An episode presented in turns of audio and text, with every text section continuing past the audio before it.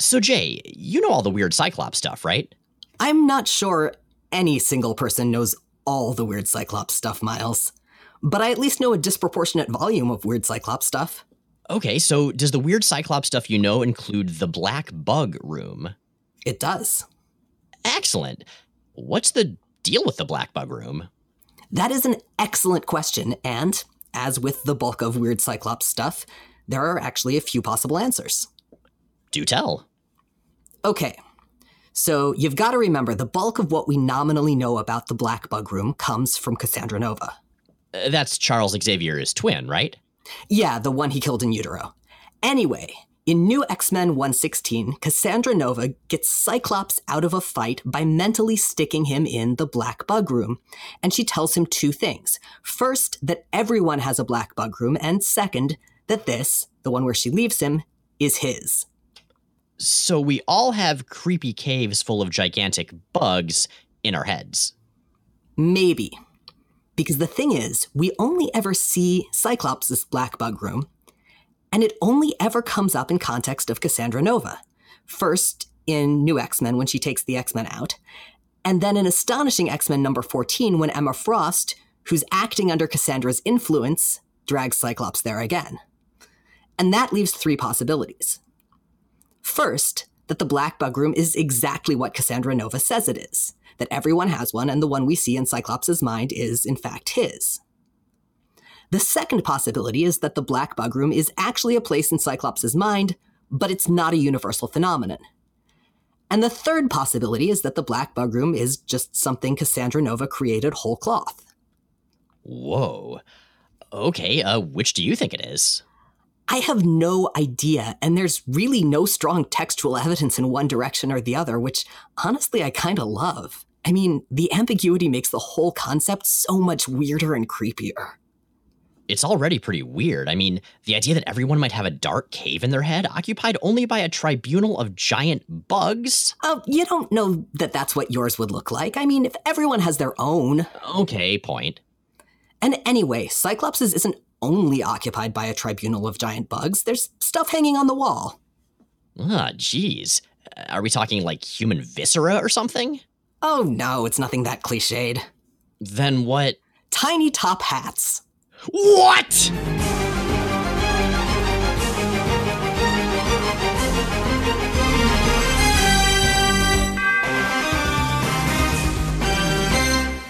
I'm Jay Edidin.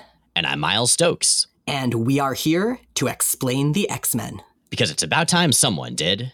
Welcome to episode number 210 of Jay and Miles Explain the X Men, where we walk you through the ins, the outs, and the retcons of comics' greatest superhero soap opera. And guess what? We're not going to. Well, okay, we, I am right now by saying it, but um, we're not going to exhort you to come to FlameCon because, as you listen to this, if you're there, you're there. Exactly. And if you're here listening to us, where you are and where this version of Time Displaced Us are is the big one, the big 90s crossover, the one we've been waiting for. Fatal Attractions? No, the other big 90s crossover. Ah, the Phalanx Covenant. Uh, no, no, n- not that one. Age of Apocalypse already? Okay, so point, there are a lot of 90s crossovers, but I kid, I kid. I know that we're actually doing Executioner's Song. We are. And to remind everyone, you would think you would call it Executioner's Song, which sounds kind of poetic and cool. No, it is spelled X dash Cutioner's Song. No relation, as we mentioned in a cold open recently, to the Executioner character. Either of them. Either of them. Oh, X Men. It's a forced title, but I don't know, for me, that kind of makes it fit. I guess. So, I want to talk a little bit about this crossover before we dive in. Because you talk about this as kind of the signature 90s crossover, and I think this, this crossover gets a lot of fairly deserved flack, but I really sincerely and unironically love it. Yeah, I mean, we super enjoy all of the tangly continuity, all of the nods back to single little panels from decades before, how everything fits into one giant, confusing, self contradictory tapestry. And this is exactly that. It's also got some of those great crescendo moments where all of the fractioned, you know, separated, scattered teams come back together, um, you know, working together for a common cause, which I love. It's got tons of Summers family nonsense, which is great. It's sweeping, it's dramatic, it's silly, but it's a really sincere kind of silly. It's it's not, you know, the kind of sort of callow, just there for the show flashiness that we kind of associate derogatorily with the 90s. It's it's flashy. It's flashy as hell. There are swirling capes and declamation everywhere. But it's really heartfelt in that.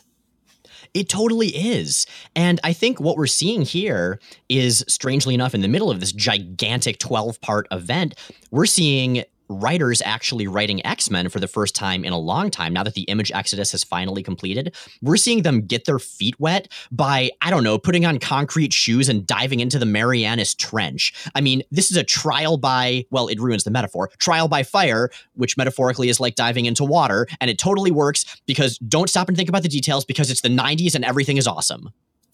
Do you think Strife can swim in his armor? I mean, he's if the fins are articulated, he could use them to propel himself along. He'd be very graceful, like a metal-bladed dolphin. All I can think of now is this the scene where um they're talking about the poodle cuts in Best in Show. oh yeah, talking about how those little uh, fur bits act as those flippers. act as paddles. that was it. Yeah. All right, so other things about this crossover. Now, we mentioned it was a 12 part crossover.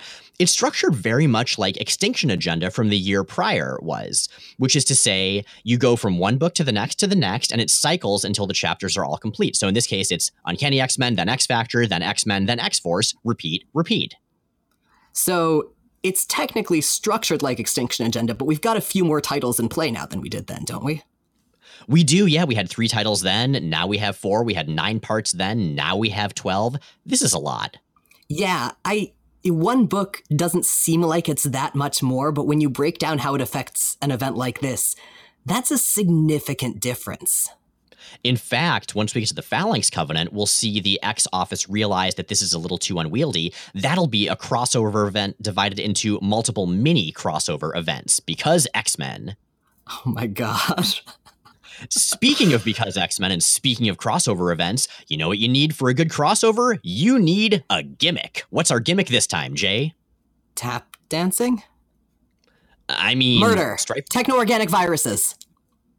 Oh, oh, a publication gimmick. Trading cards. We have trading cards this time.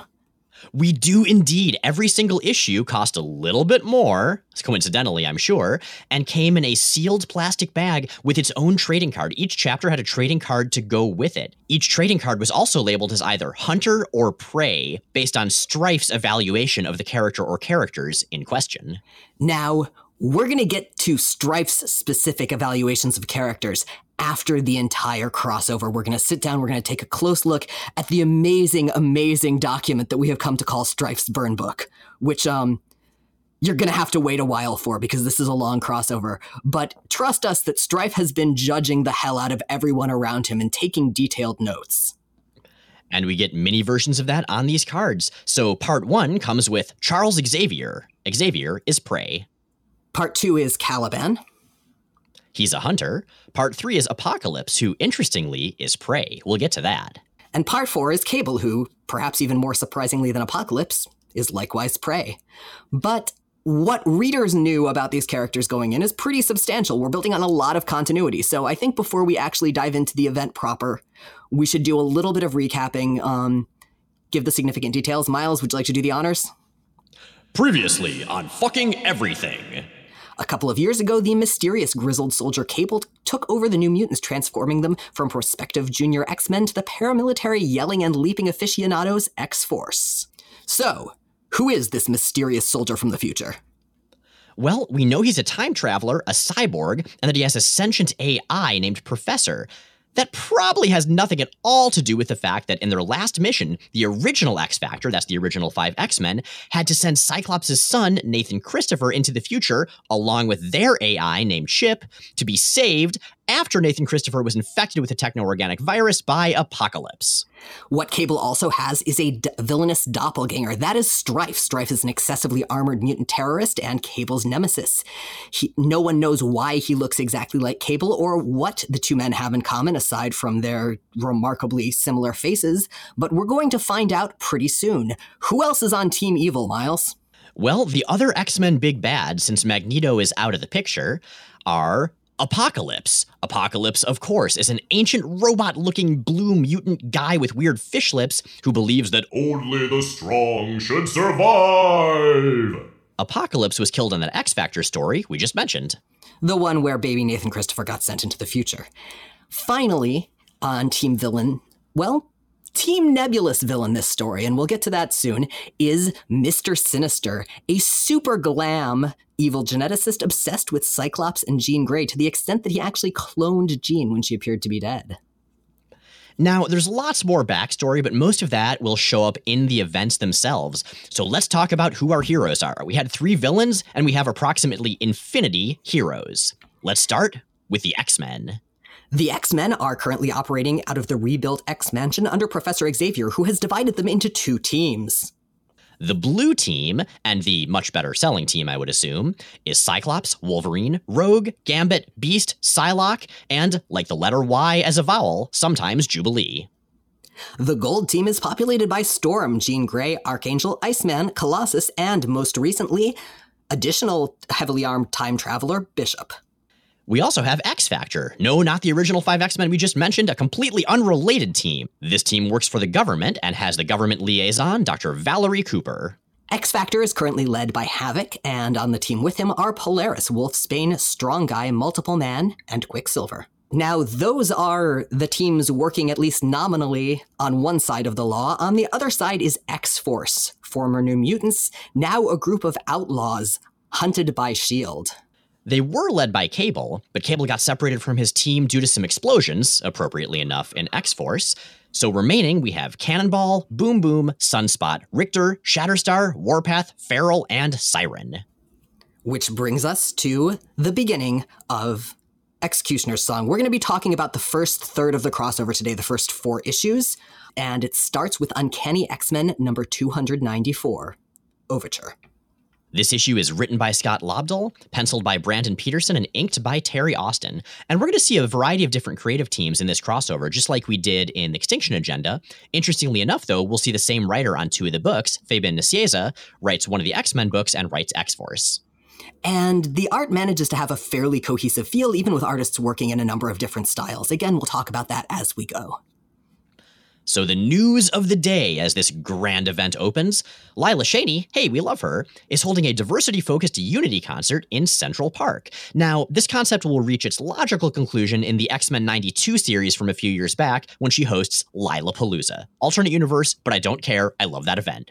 And everyone is turning out for it. Um, not only the main characters, but our favorite supporting cast, as Archangel, um, who's got an image inducer to give him his original appearance, um, shows up in a limo to escort his on and off again, on again, off again girlfriend Charlotte Jones, who is shocked to discover that her blue boyfriend is in fact a white dude.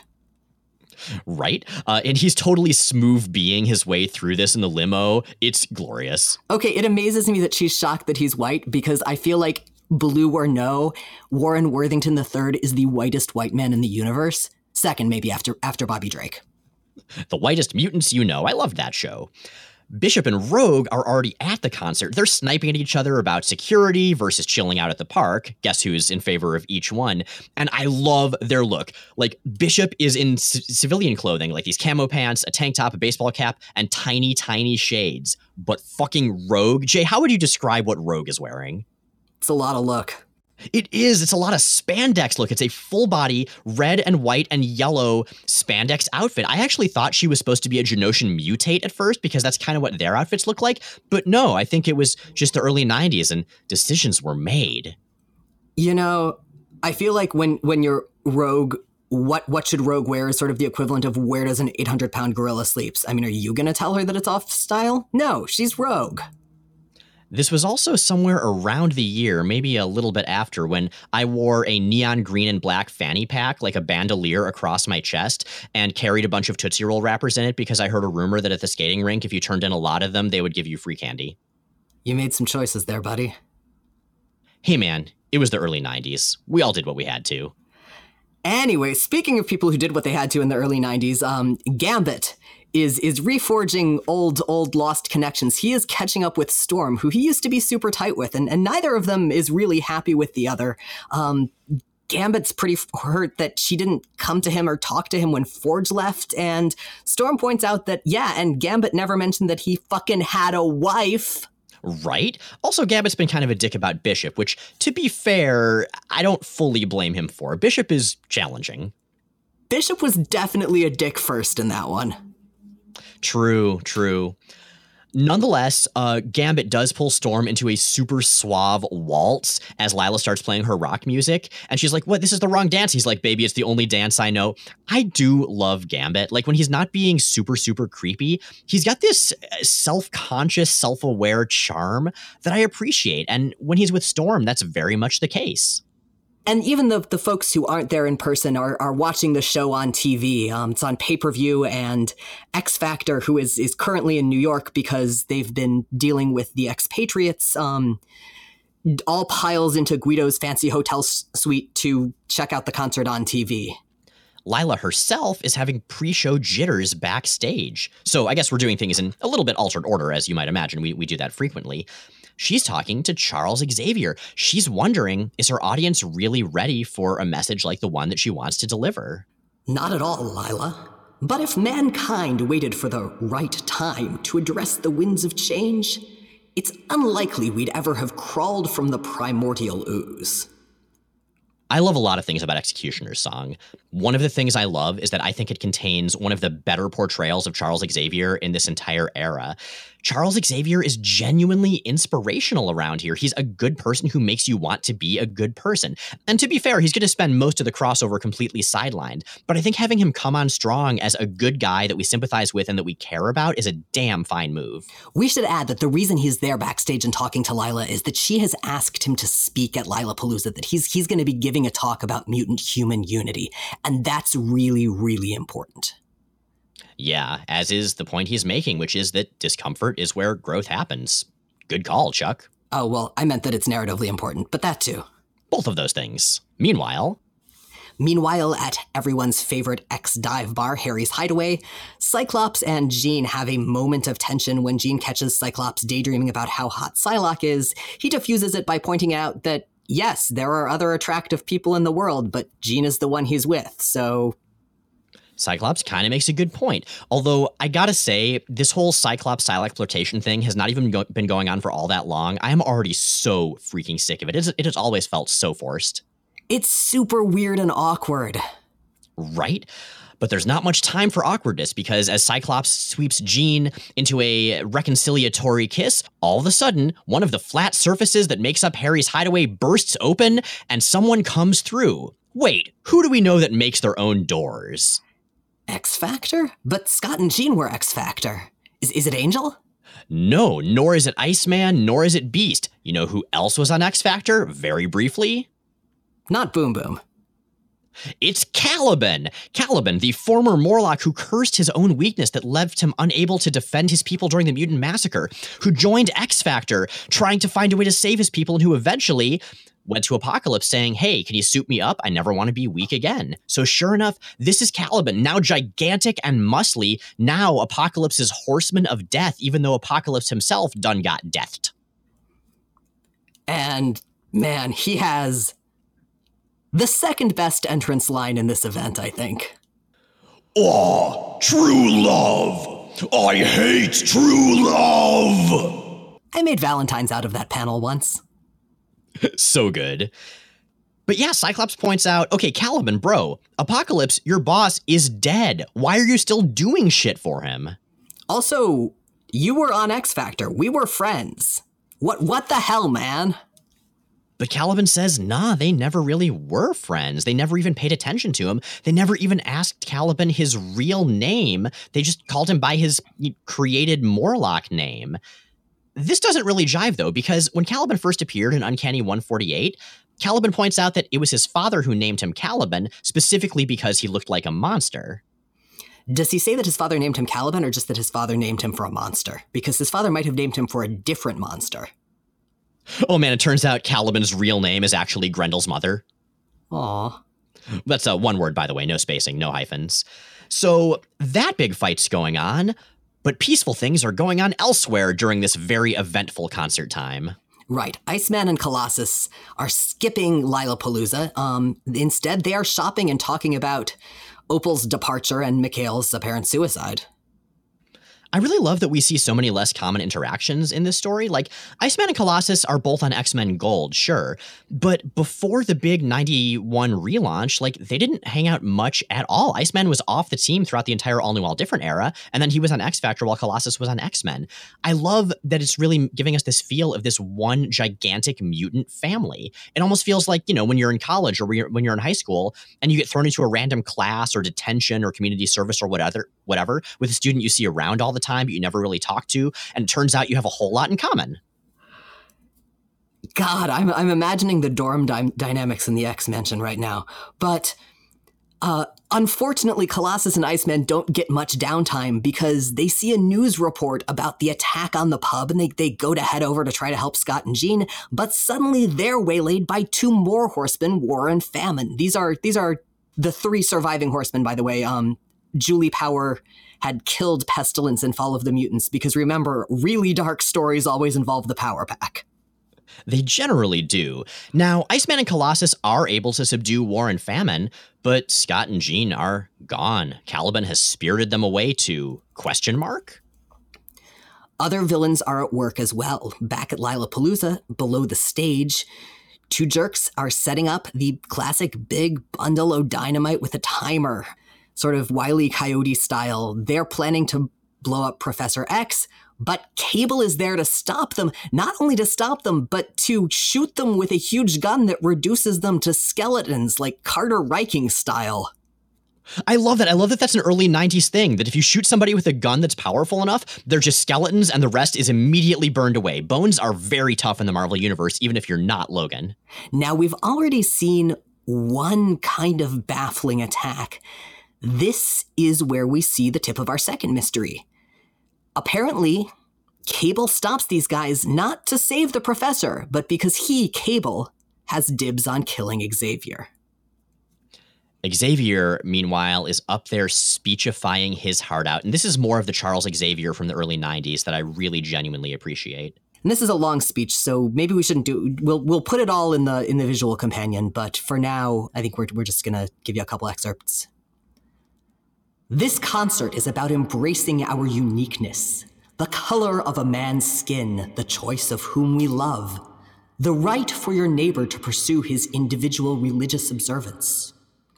Isn't it also about learning to respect the person born with a torso fin, cursed with an optic blast, or blessed with the natural power of telekinesis? Seeing past their differences, humans and mutants share a common unbreakable bond no amount of words of derision, distrust, or disinformation can change the truth that each of us, man, woman, black, Hispanic, Jew, Asian, Native American, homosexual, mutant, everyone, underneath all the words, we are all related. We are all family. I love this. And the crowd, unfortunately, does not they're being bigoted jerks and start throwing things and talking about how no, mutants are freaks, everybody else is okay, but mutants totally suck. But Xavier keeps speaking through it because he knows, like he said before, there's no right time to change people's minds. You just gotta try to do it.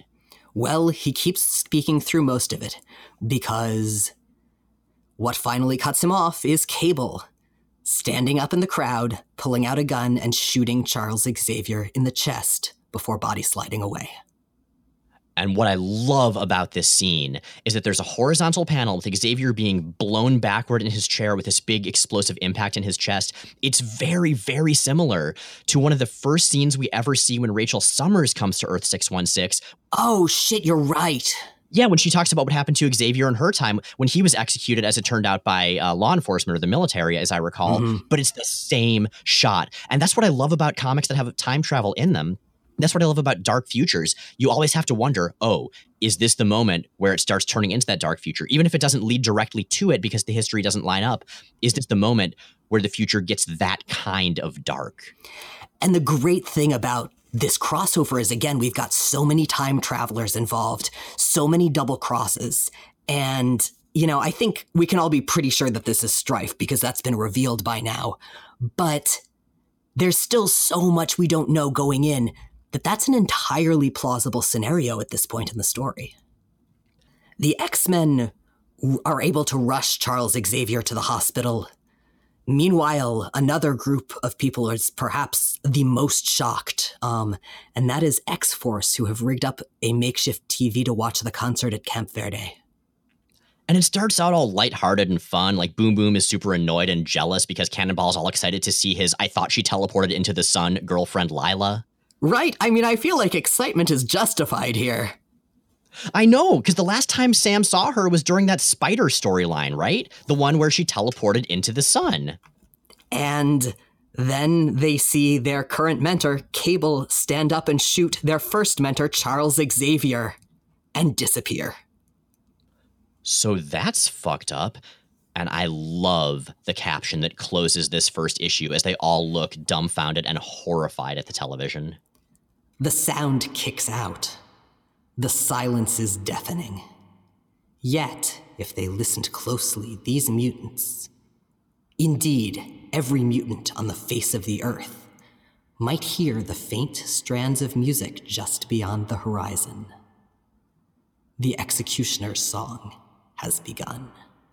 The Executioner's Song as a title for this story, I'm not going to say it fully makes sense, but I am going to say when you use prose that neon purple, it is fucking effective. Jay, listening to you read that, like I've read the story a billion times, it still gave me chills. It's just, it's got so much resonance. I care so much about these characters and about their reactions to things. I fucking love X Men and I fucking love comics. Aw, and that brings us to the second chapter or the second movement of Executioner's Song. That is X Factor 84, titled Tough Love. It's written by Peter David, penciled by Jay Lee, and inked by Al Milgrom. Lee and Milgrom in combo. Um, Lee is kind of the outlier of, of this group stylistically, but Jay Lee and Al Milgrom together have a sort of craggy Jim Lee meets Mike Mignola vibe going, and it works really well. And it fits just well enough with the surrounding styles of artwork that it doesn't really stick out awkwardly. Yeah, it's a hell of a shift going from Larry Stroman to Jay Lee, but I dig no, it. No, no. again, I think I think Jay Lee is is just fluid enough and just flexible enough to really bridge that gap as well. Like he lands somewhere between Stroman and the sort of Jim Lee knockoff everything else.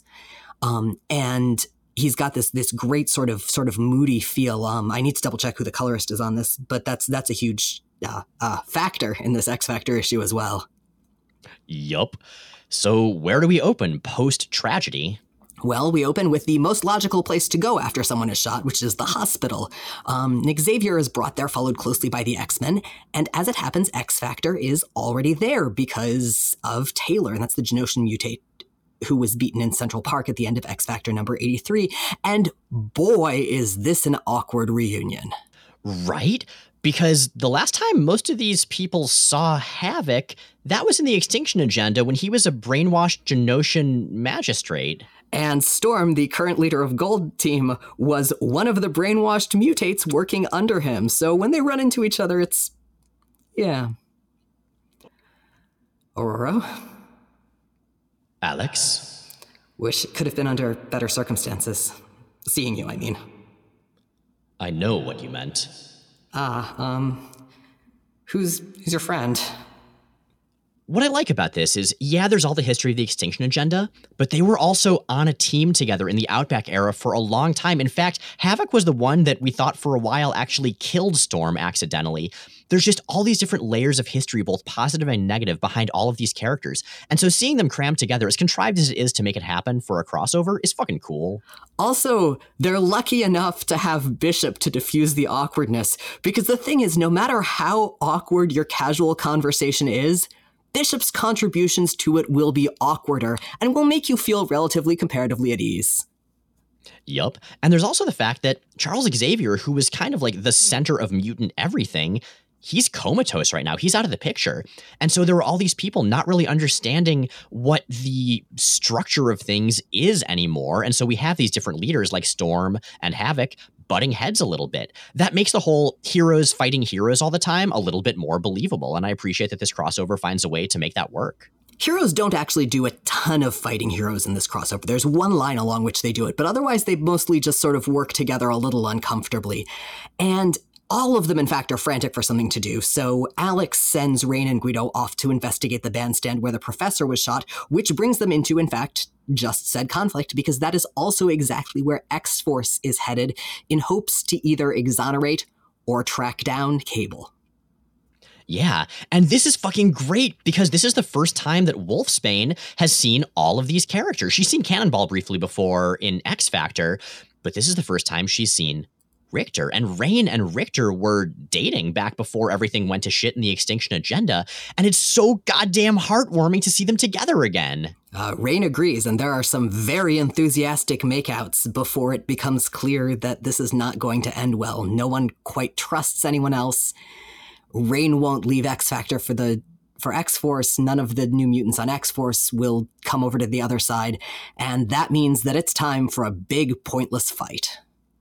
And this is so fucking sad because you can see the conflict in Rahne's face. That's something that Jae Lee gets across very well, even when she's looking all werewolfy. These are her people. This is her family. She spent years growing up with so many of the people who are now on X Force, but she literally can't leave Havoc. She's genetically bonded to him. Everyone assumes she's just in love, but no, she doesn't really have a choice in the matter. And just seeing her pulled in both directions like that is so tragic. But that's not the only pulling happening. Strong Guy pulls Feral's tail. Shatterstar kicks Strong Guy's face. Rahne mauls Feral. Quicksilver shows up just in time to steal one of Shatterstar's swords with Havoc, Polaris, and Multiple Man not far behind. Finally, Cannonball makes an executive call, swoops Boom Boom up, and carries her to the ship straight past, well, straight through um, her previous fight partner, Jamie Madrox, to Boom Boom's intense consternation. Smooth move, Sam. You just made five more of him. Don't matter. X Force, we are leaving! But we can take these guys. No, we can't. We've been lucky so far, but inside of another minute, they're gonna clobber us. We're getting while the getting is good. Sam is a really, really good team leader, and we're seeing him in really in this in this crossover. We're seeing him come into his own as a strategist, which is great. Um, now, Havoc still manages to blast X Force's ship on the way out, meaning it'll leave a trail that can be followed, and the X Men Blue Team shows up to help. Heroes fighting heroes, heroes teaming up with heroes, heroes going out dancing with heroes, heroes doing careful poetic studies of other heroes. Heroes gradually dying in hospital beds, where Professor X has taken a steep turn for the worse to the point that the doctor suggests that he be allowed to return home so he can die in his own bed. God damn. Well, it's a good thing things aren't terrible elsewhere. Oh, they totally are. Because elsewhere, the Horsemen of Apocalypse drop off Scott and Jean with their boss. Now, you would think, based on the name Horsemen of Apocalypse, that their boss is Apocalypse. And indeed, we are expected to believe that initially, too.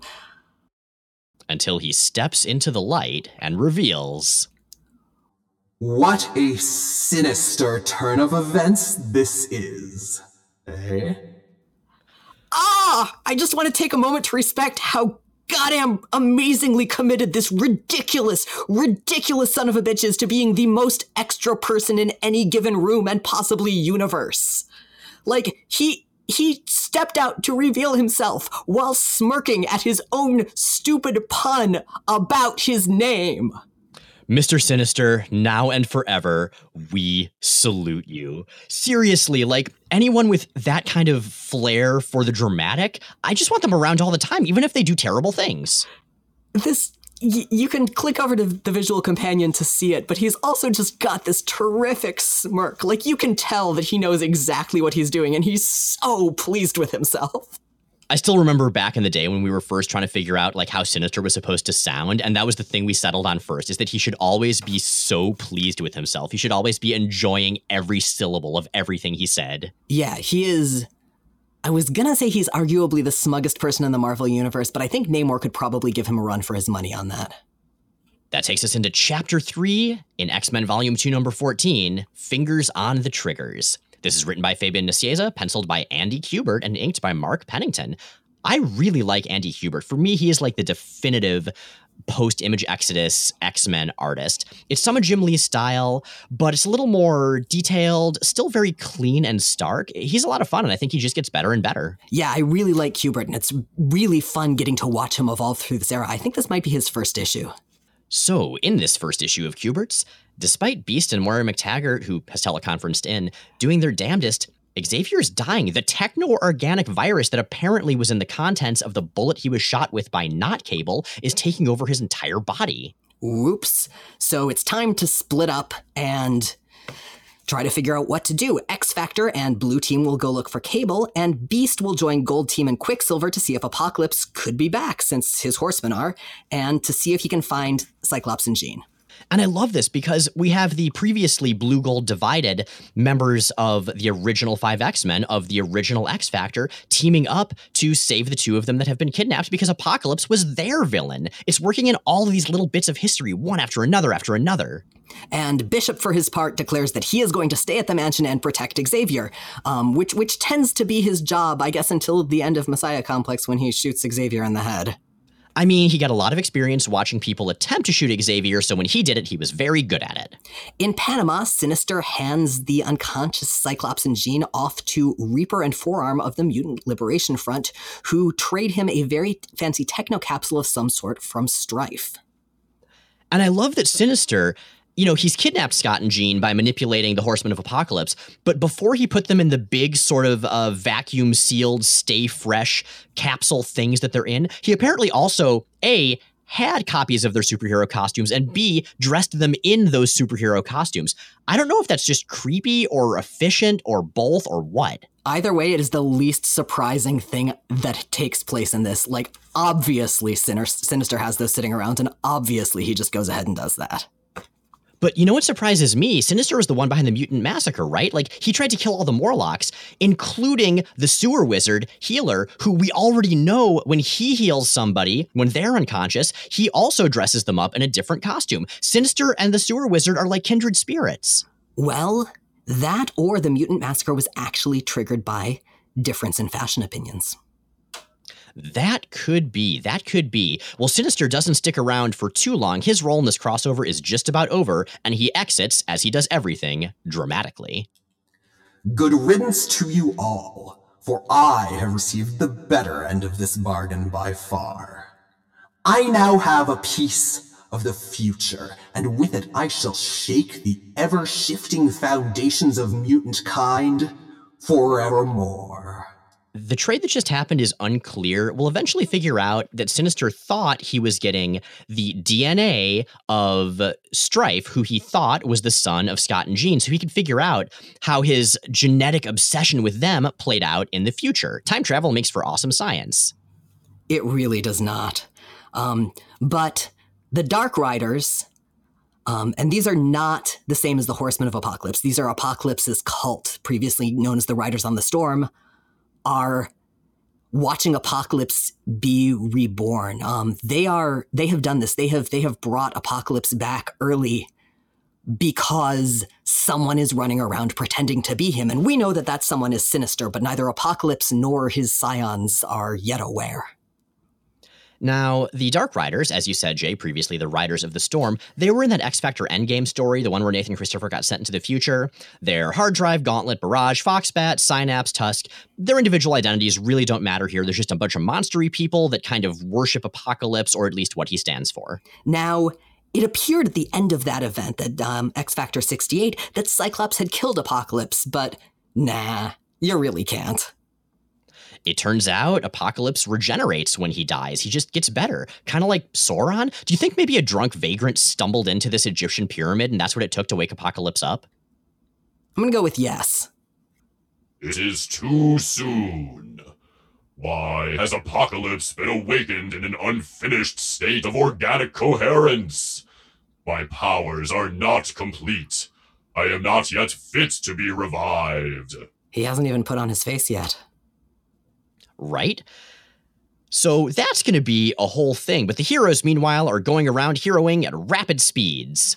Right. We've got the combined Blue Team and X Factor flying out to find X Force. They can track them now because Cable's gone. Cable can't cloak them anymore. And also because Havoc has knocked out a chunk of their ship, which is now emitting traceable, you know, pollution.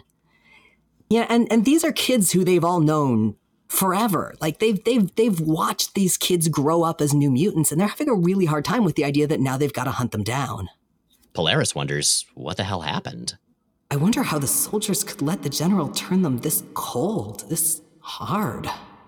To which Wolverine responds, Maybe it ain't Cable that turned him this way, darling.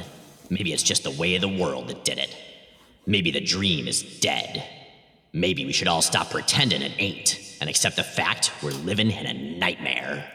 See, that's what happens when they put you in too many books. Right? You just get bitter. But Logan, I feel that way sometimes too, but we've got to hold true. Tomorrow could be a brighter day. Reminds me of that Onion headline. What was it? A video game protagonist who wonders why Heartless God always chooses continue. right? It was all about Metal Gear Solid 2, but it totally Yeah. applies to so many things.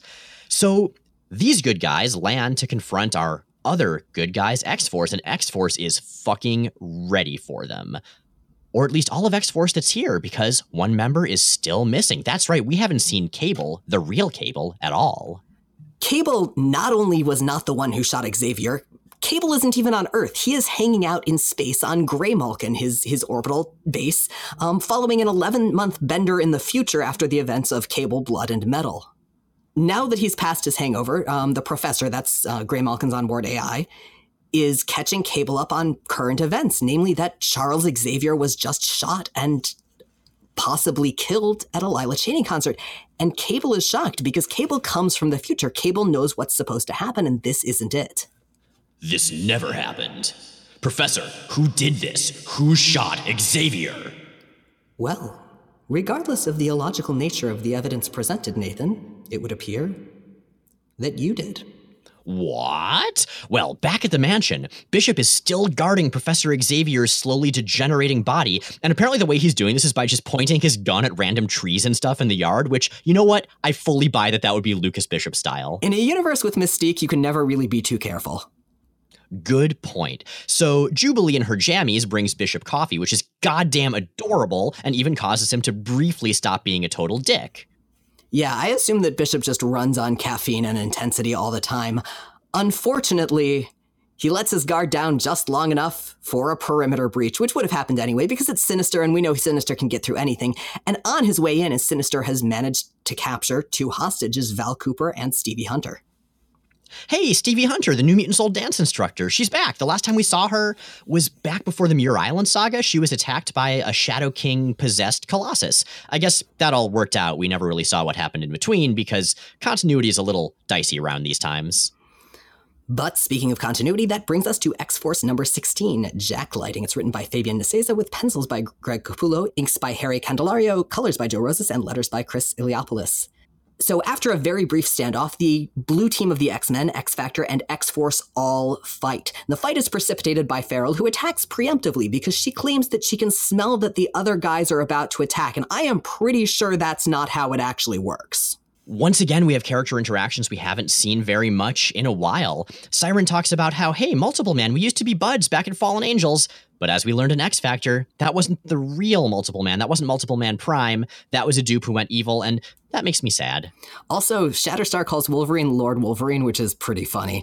And Nicieza's dramatic captions throughout this are really a delight. But anyway, everyone fights and fights and fights and fights, fights and X-Force finally flees, but Wolverine is on their trail.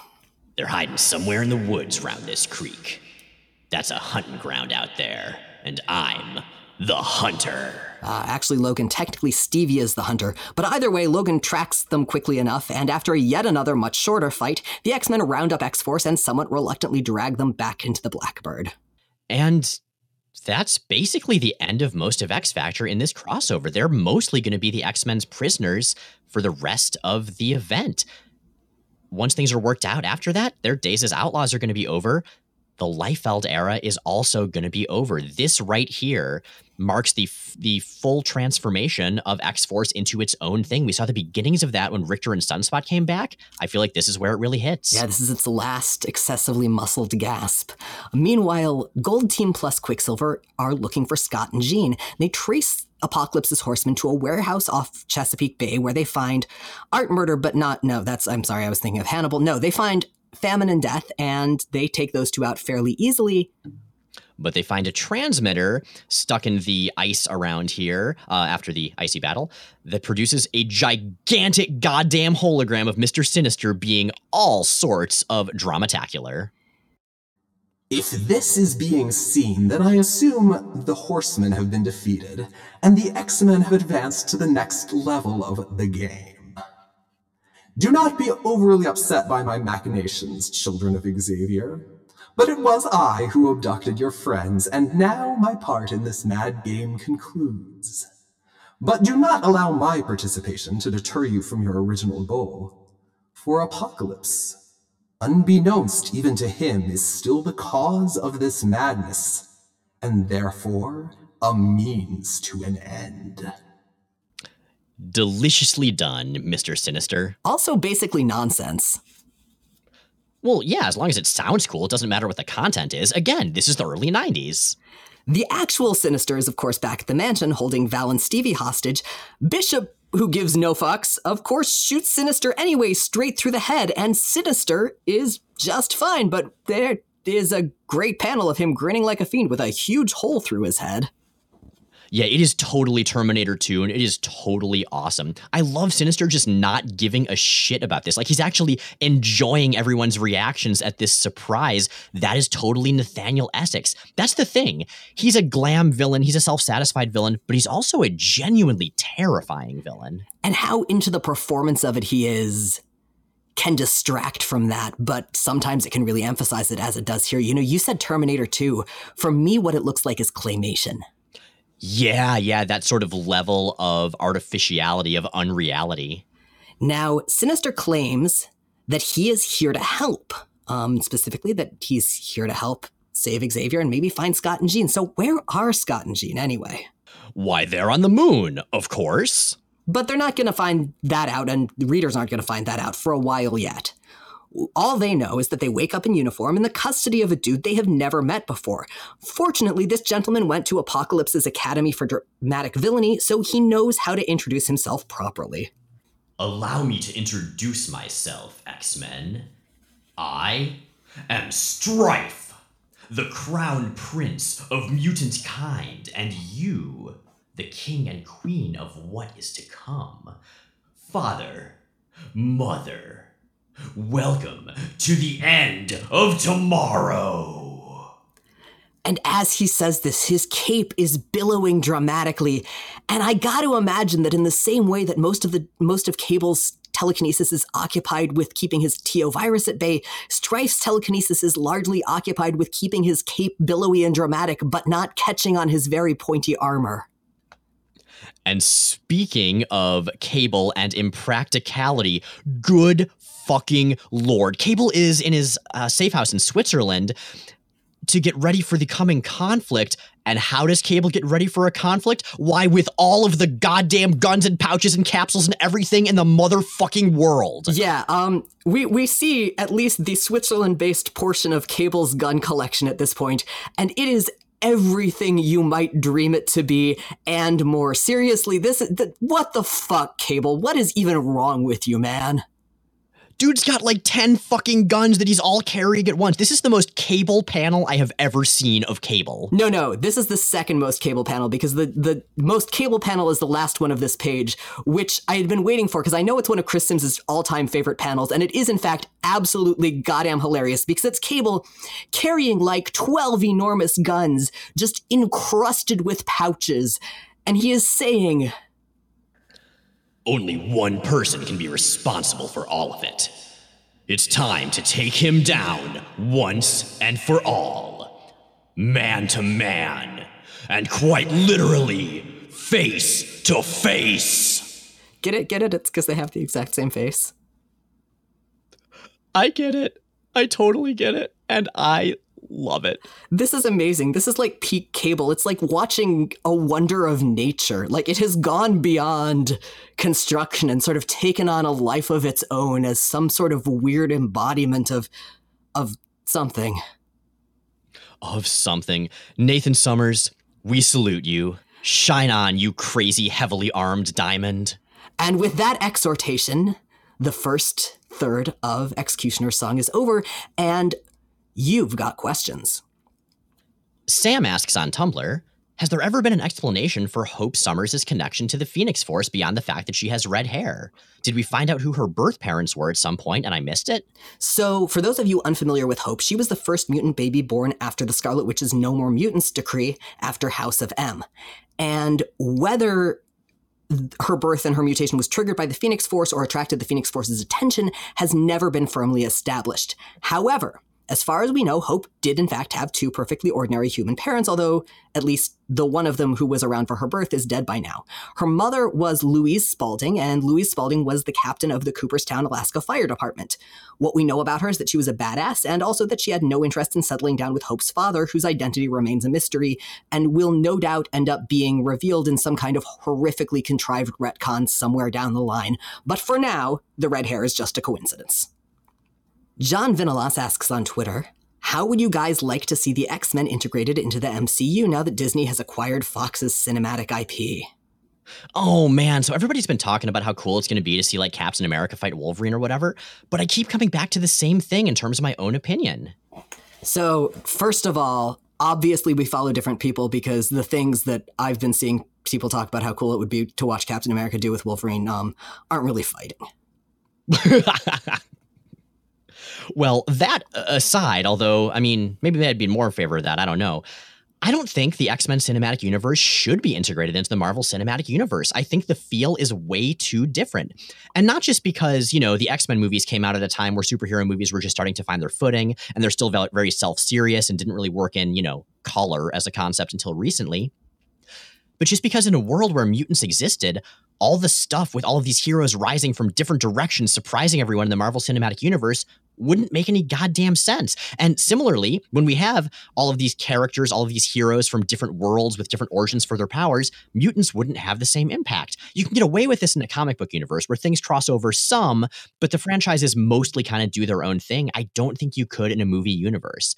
That said, the Fantastic Four are coming over with those rights. Fantastic Four would totally fit the Marvel Cinematic Universe. I would love to see the Fantastic Four finally done right on screen. I would love to see Doctor Doom finally refer to himself in the third person and talk about how he's a master of science and sorcery and runs his own country. Seriously, how have they fucked up Doctor Doom so many times? I know, he's just the easiest character to get right.